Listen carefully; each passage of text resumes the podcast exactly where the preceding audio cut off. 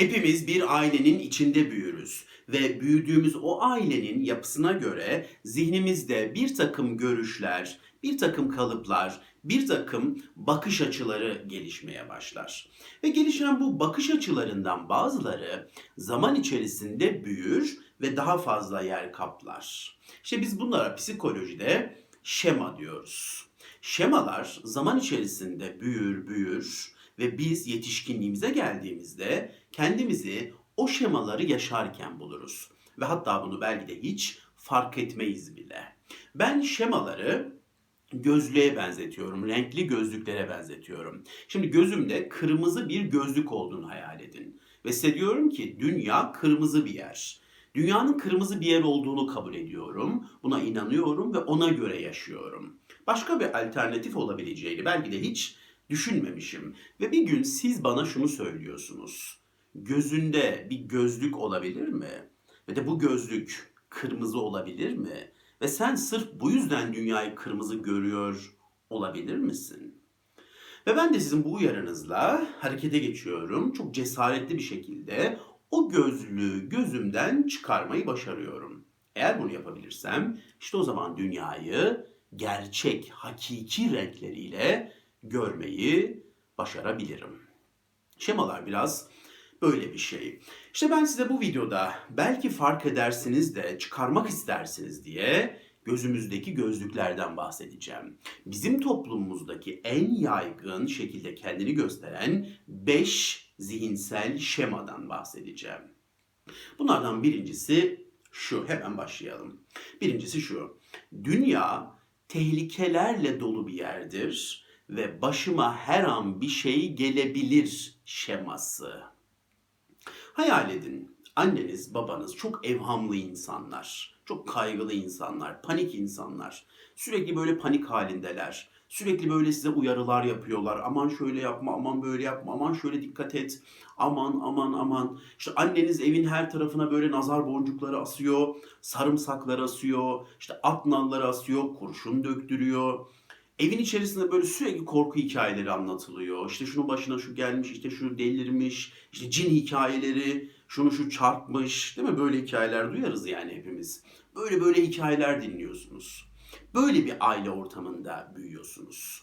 İşte bunları göre göre, bunları duya duya, bunlara şahit ola ola siz de hiç farkına bile varmayacağınız şekilde bahsettiğim bu şema gelişebilir. Dünya tehlikelerle dolu bir yerdir ve benim başıma da her an bir şey gelebilir şeması. Ve bu şema sizde gelişmişse, siz dünyaya bu şemayla, bu gözlükle bakmaya başlamışsanız her şeyde bir tehlike ararsınız.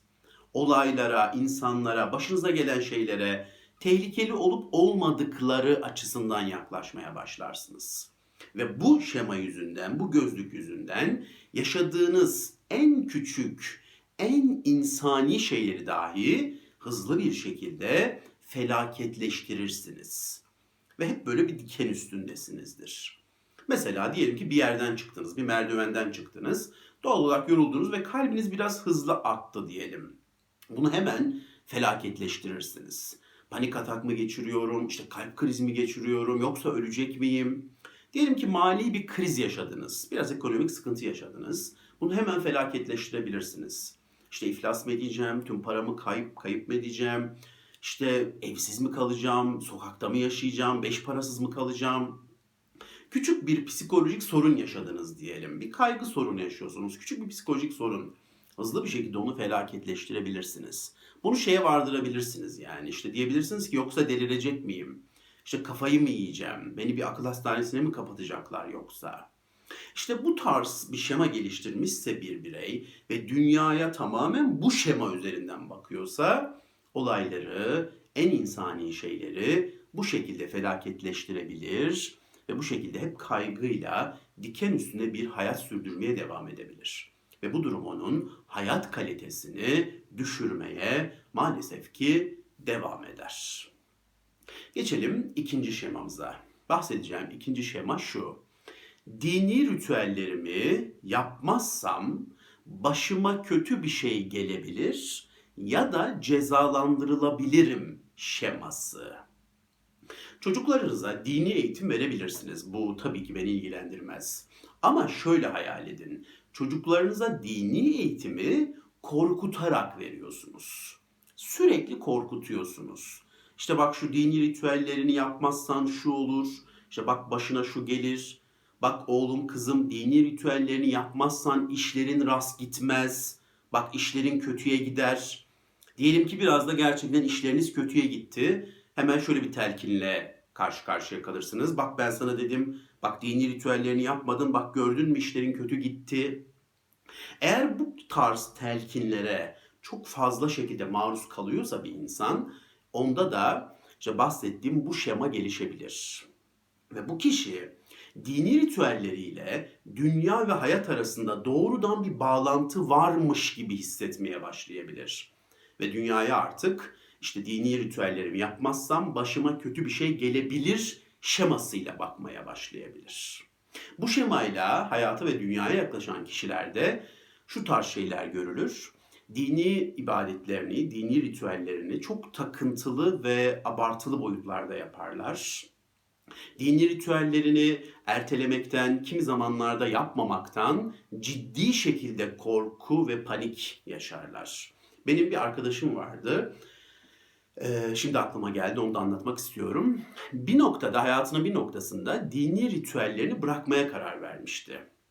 Tabii ki bırakabilir, hiçbirimizi ilgilendirmez. Bir yetişkin bir birey olarak böyle bir karar alabilir. Ama dini ritüellerini bırakmıyordu, bırakamıyordu daha doğrusu. Çünkü böyle bir şemayla bakıyordu dünyaya. Ve dini ritüellerini bırakırsa işlerinin bozulacağı gibi yanlış bir inanışa sahipti. Ve buna gerçekten çok yoğun şekilde inanıyordu, korkuyordu. Ve işlerin bozulmasın diye hissetmediği halde, içinden gelmediği halde kendini zorunluymuş gibi hissederek dini ritüellerini yapmaya devam ediyordu. Çünkü böyle bir şeması vardı ve hayata bu şemayla bakıyordu. Dini ritüellerimi yapmazsam başıma kötü bir şey gelebilir ya da cezalandırılabilirim. Bu şemayla bakıyordu dünyaya. Evet bahsedeceğim ikinci şema bu. Geçelim üçüncü şemaya. Üçüncü şema şu. Başıma kötü bir şey geldi. Kesin benim yüzümdendir şeması. Bu da çok yaygın bir şema. Şimdi paranızı kaybettiniz, ne bileyim düştünüz ayağınız kırıldı ya da kaza yaptınız arabanızda biraz böyle hasar oldu falan. Böyle bir durumda şu tarz telkinlere maruz kaldığınızı düşünün. İşte size hemen etrafınızdakiler diyorlar ki anne babanız, ne bileyim aileniz, ne bileyim başka insanlar şöyle bir şey söylüyorlar size. Acaba ne günah işlediğinde başına bu geldi? Acaba ne hata yaptın da bunu yaşadın? Acaba ne haltlar karıştırdın da böyle bir şeyle karşı karşıya kaldın? Düşünsenize size hep böyle şeyler söylüyorlar. Ve bu telkinlere maruz kalan kişilerde işte bu şema gelişebilir. Başıma gelen kötü şeylerin sorumlusu benim şeması. Kesin ben bir şey yapmışımdır. Kesin yaptığım bir hatanın, işlediğim bir günahın bedelini ödüyorumdur şeması. Kişilerde bu şema gelişirse, yani başlarına gelen kötü olayların daima kendilerinden kaynaklandığıyla ilgili bir şema gelişirse, bu kişiler zaman içerisinde kısmen kısmen özgüvenlerini kaybetmeye başlıyorlar. Korkaklaşmaya başlıyorlar. Kendilerinden çok yoğun şekilde şüphe duymaya başlıyorlar. Didik didik kendilerini didikliyorlar. Ve nihayetinde bir noktada yapacakları şeyleri de yapmaktan vazgeçiyorlar. Eylemsizliğe doğru, hareketsizliğe doğru gidiyorlar. Hiçbir şey yapmazsam başıma kötü bir şey gelmemiş olur gibi bir algının da içine girmeye başlıyorlar. Evet bahsedeceğim. Ee, üçüncü şema buydu. Hemen dördüncü şemaya geçelim. Dördüncü şema da şu. Başarısız olmak, hata yapmak çok kötü bir şeydir. Asla hata yapmamalıyım şeması. Bir önceki şemadan hareketle yaptığınız hatalardan dolayı cezalandırıldığınıza dair bir inanç geliştirmişseniz ya da yaptığınız hatalar çok ağır eleştirilere muhatap kaldıysa, etrafınızdaki kişiler sizi yaptığınız hatalardan dolayı yerin dibine sokup çıkardıysa bir süre sonra sizde bu şema gelişebilir. Asla hata yapmamalıyım şeması. Ve bu şemayı geliştiren kişiler dünyaya asla hata yapmamalıyım gözlüğüyle bakan kişiler de şu iki şey gelişiyor. Birincisi şu, eylemsizlik. Ya hiçbir şey yapmıyorlar, tamamen hareketsiz kalıyorlar. Çünkü hiçbir şey yapmazsam hata da yapmamış olurum diyorlar. Yani hiçbir şey yapmamak daha iyidir hata yapmaktan diyorlar. Durumları çok kötüyse o kötü durumu devam ettirmeye devam ediyorlar. Çünkü iyileştirecek şeyler yaptığında belki orada hatalar yapabilir. Hata yapmak çok kötüdür. O iyi şeyi de istemiyorum ama burada hata yok. Ben bu kötü şeyi yaşamaya devam etmek istiyorum diyebiliyorlar. Tamamen eylemsizliği seçebiliyorlar. Ya da bağımlılık geliştiriyorlar. Yani birileri ona söylesin ve o da yapsın istiyorlar. Otoriter bir eş, otoriter bir patron. İşte ona birileri emir versin. Şöyle yap, böyle davran, şunu yap. Sürekli emir almak, itaat etmek ve ona göre hareket etmek istiyorlar. Çünkü emirlerle bir şeyler yaparsa orada hata olsa bile o hata onun değil, o emri verenindir.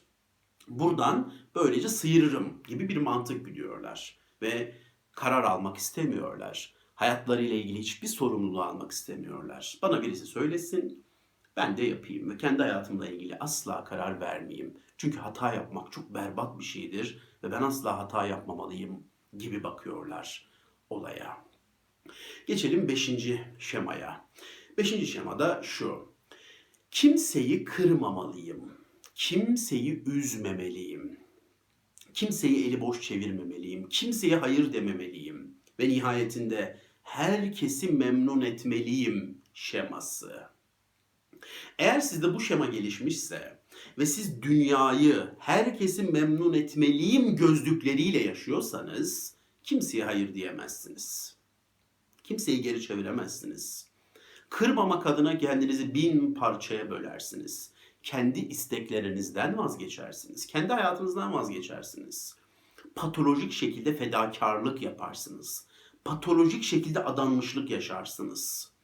Böyle insanlar kendilerine azıcık vakit ayırsalar pişmanlık duyuyorlar. Suçluluk duyuyorlar, pişmanlık değil. Böyle bir suç işliyormuş gibi hissediyorlar. Kendine vakit ayırdı, ayak ayak üstüne uzattı, film izliyor. Ne güzel, mis gibi, oh ne güzel. Ama o an bir suçluluk duyuyor. Ya kendim için yaşıyorum, acaba yanlış bir şey mi yapıyorum? Birine bir fedakarlık mı yapmam gerekiyordu acaba? Gidip kendime bir şeye mi adamam gerekiyordu acaba? Bundan suçluluk duyabiliyorlar patolojik fedakarlık, patolojik adanmışlık yaşayabiliyorlar. Bu videonun konusu değil, başka bir videoda konuşalım ama mutlaka bunu. Patolojik şekilde fedakarlık, patolojik şekilde adanmışlık yaşayan insanlarda alttan alta bir öfke birikmeye başlar. Bu öfkeyi bir başka videoda konuşuyor olalım. Evet size bahsetmek istediğim 5 şema bunlar. Ben bu 5 şemaya bonus bir şema eklemek istiyorum. Daha önceki videolarda bahsettim aslında ama buraya bir bonus şema olarak onu ekleyebiliriz. O şema da şu. Hayatın bana bir borcu var. Ve ben hiçbir şey yapmasam dahi hayat bana o borcunu ödemek zorundadır şeması.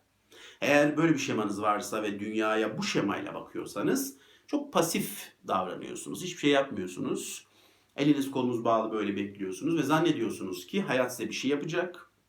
Bir mucize gerçekleşecek ve hayat size borcunu ödeyecek. Böyle bir beklenti içinde olabiliyorsunuz. Evet sevgili dostlar size bu videoda bizim toplumumuzdaki en yaygın 5 şemadan artı bir şemadan toplam aslında 6 şemadan bahsetmiş oldum. Bunlardan kaçı var sizde? Belki bir tanesi vardır, belki üç tanesi vardır, belki altısı da vardır. Belki bunların haricinde benim bahsetmediğim başka şemalarınız da olabilir. Ve bunların olması çok normal. Bunlar çok normal şeyler. Hepimizde bu şemalar gelişir. İki tanesi, üç tanesi çok normaldir bu şemaların gelişmesi. Ama önemli olan, önemli olan bu şemaları fark etmektir. Önemli olan o gözlükleri fark etmektir ve cesaretle o gözlükleri çıkarabilmektir. O şemalardan kurtulabilmektir. Önemli olan bu cesareti göstermektir. Eğer bu cesareti gösterebilirseniz, şemalarınızı kırabilirseniz ve o şemaların yerine daha sağlıklı, daha şahane şemalar koyabilirseniz, mesela herkesi memnun etmek zorunda değilim. Evet ben yapamayacağım şeylerde insanlara hayır derim gibi bir şema mesela. Veya hayatın bana bir borcu yoktur ve ben bir mucize beklemiyorum. Önemli olan benim eyleme geçmemdir. Yapmak istediğim şeylerle ilgili kollarımı sıvayıp harekete geçmemdir, mücadele etmemdir gibi bir şema mesela. Mesela dini ritüellerimle dünya ve hayat arasında bir bağlantı yoktur. Dini ritüellerim ayrıdır. Bu benim Tanrı ile aramdaki bir şeydir. Hayat ve dünya ayrıdır gibi bir şema mesela. Bu şekilde bu şekilde sağlıksız şemaları atıp yerine o sağlıklı, o canlı, cap canlı şemaları koyduğunuzda hayat sizin için daha yaşanır, daha esnek, daha canlı olmaya başlayacak. Ve inanıyorum ki bunu hepimiz yapabiliriz. Benim de şemalarım vardı. Bu bahsettiğim 6 şemanın belki 3-4 tanesi bende de vardı. Fark ettikçe ve cesaretle üstüne gittikçe o şemalardan kurtulmaya çalıştım. Belki hala ufak tefek kıpırtıları da vardır, kırıntıları da vardır. Hiç önemli değil. Onlardan da zaman içerisinde kurtulurum. Belki zaman içerisinde hiç farkına varmadığım başka şemalar gelişmiştir. Onları fark edip onlardan da umarım kurtulurum. Dediğim gibi önemli olan fark etmek ve cesaretle o şemaların üstüne gidip o gözlükleri çıkarabilmek ve çok sağlıklı işleyen şemalarla hayatı yaşayabilmek. Dinlediğiniz için çok teşekkür ederim. Hoşça kalın.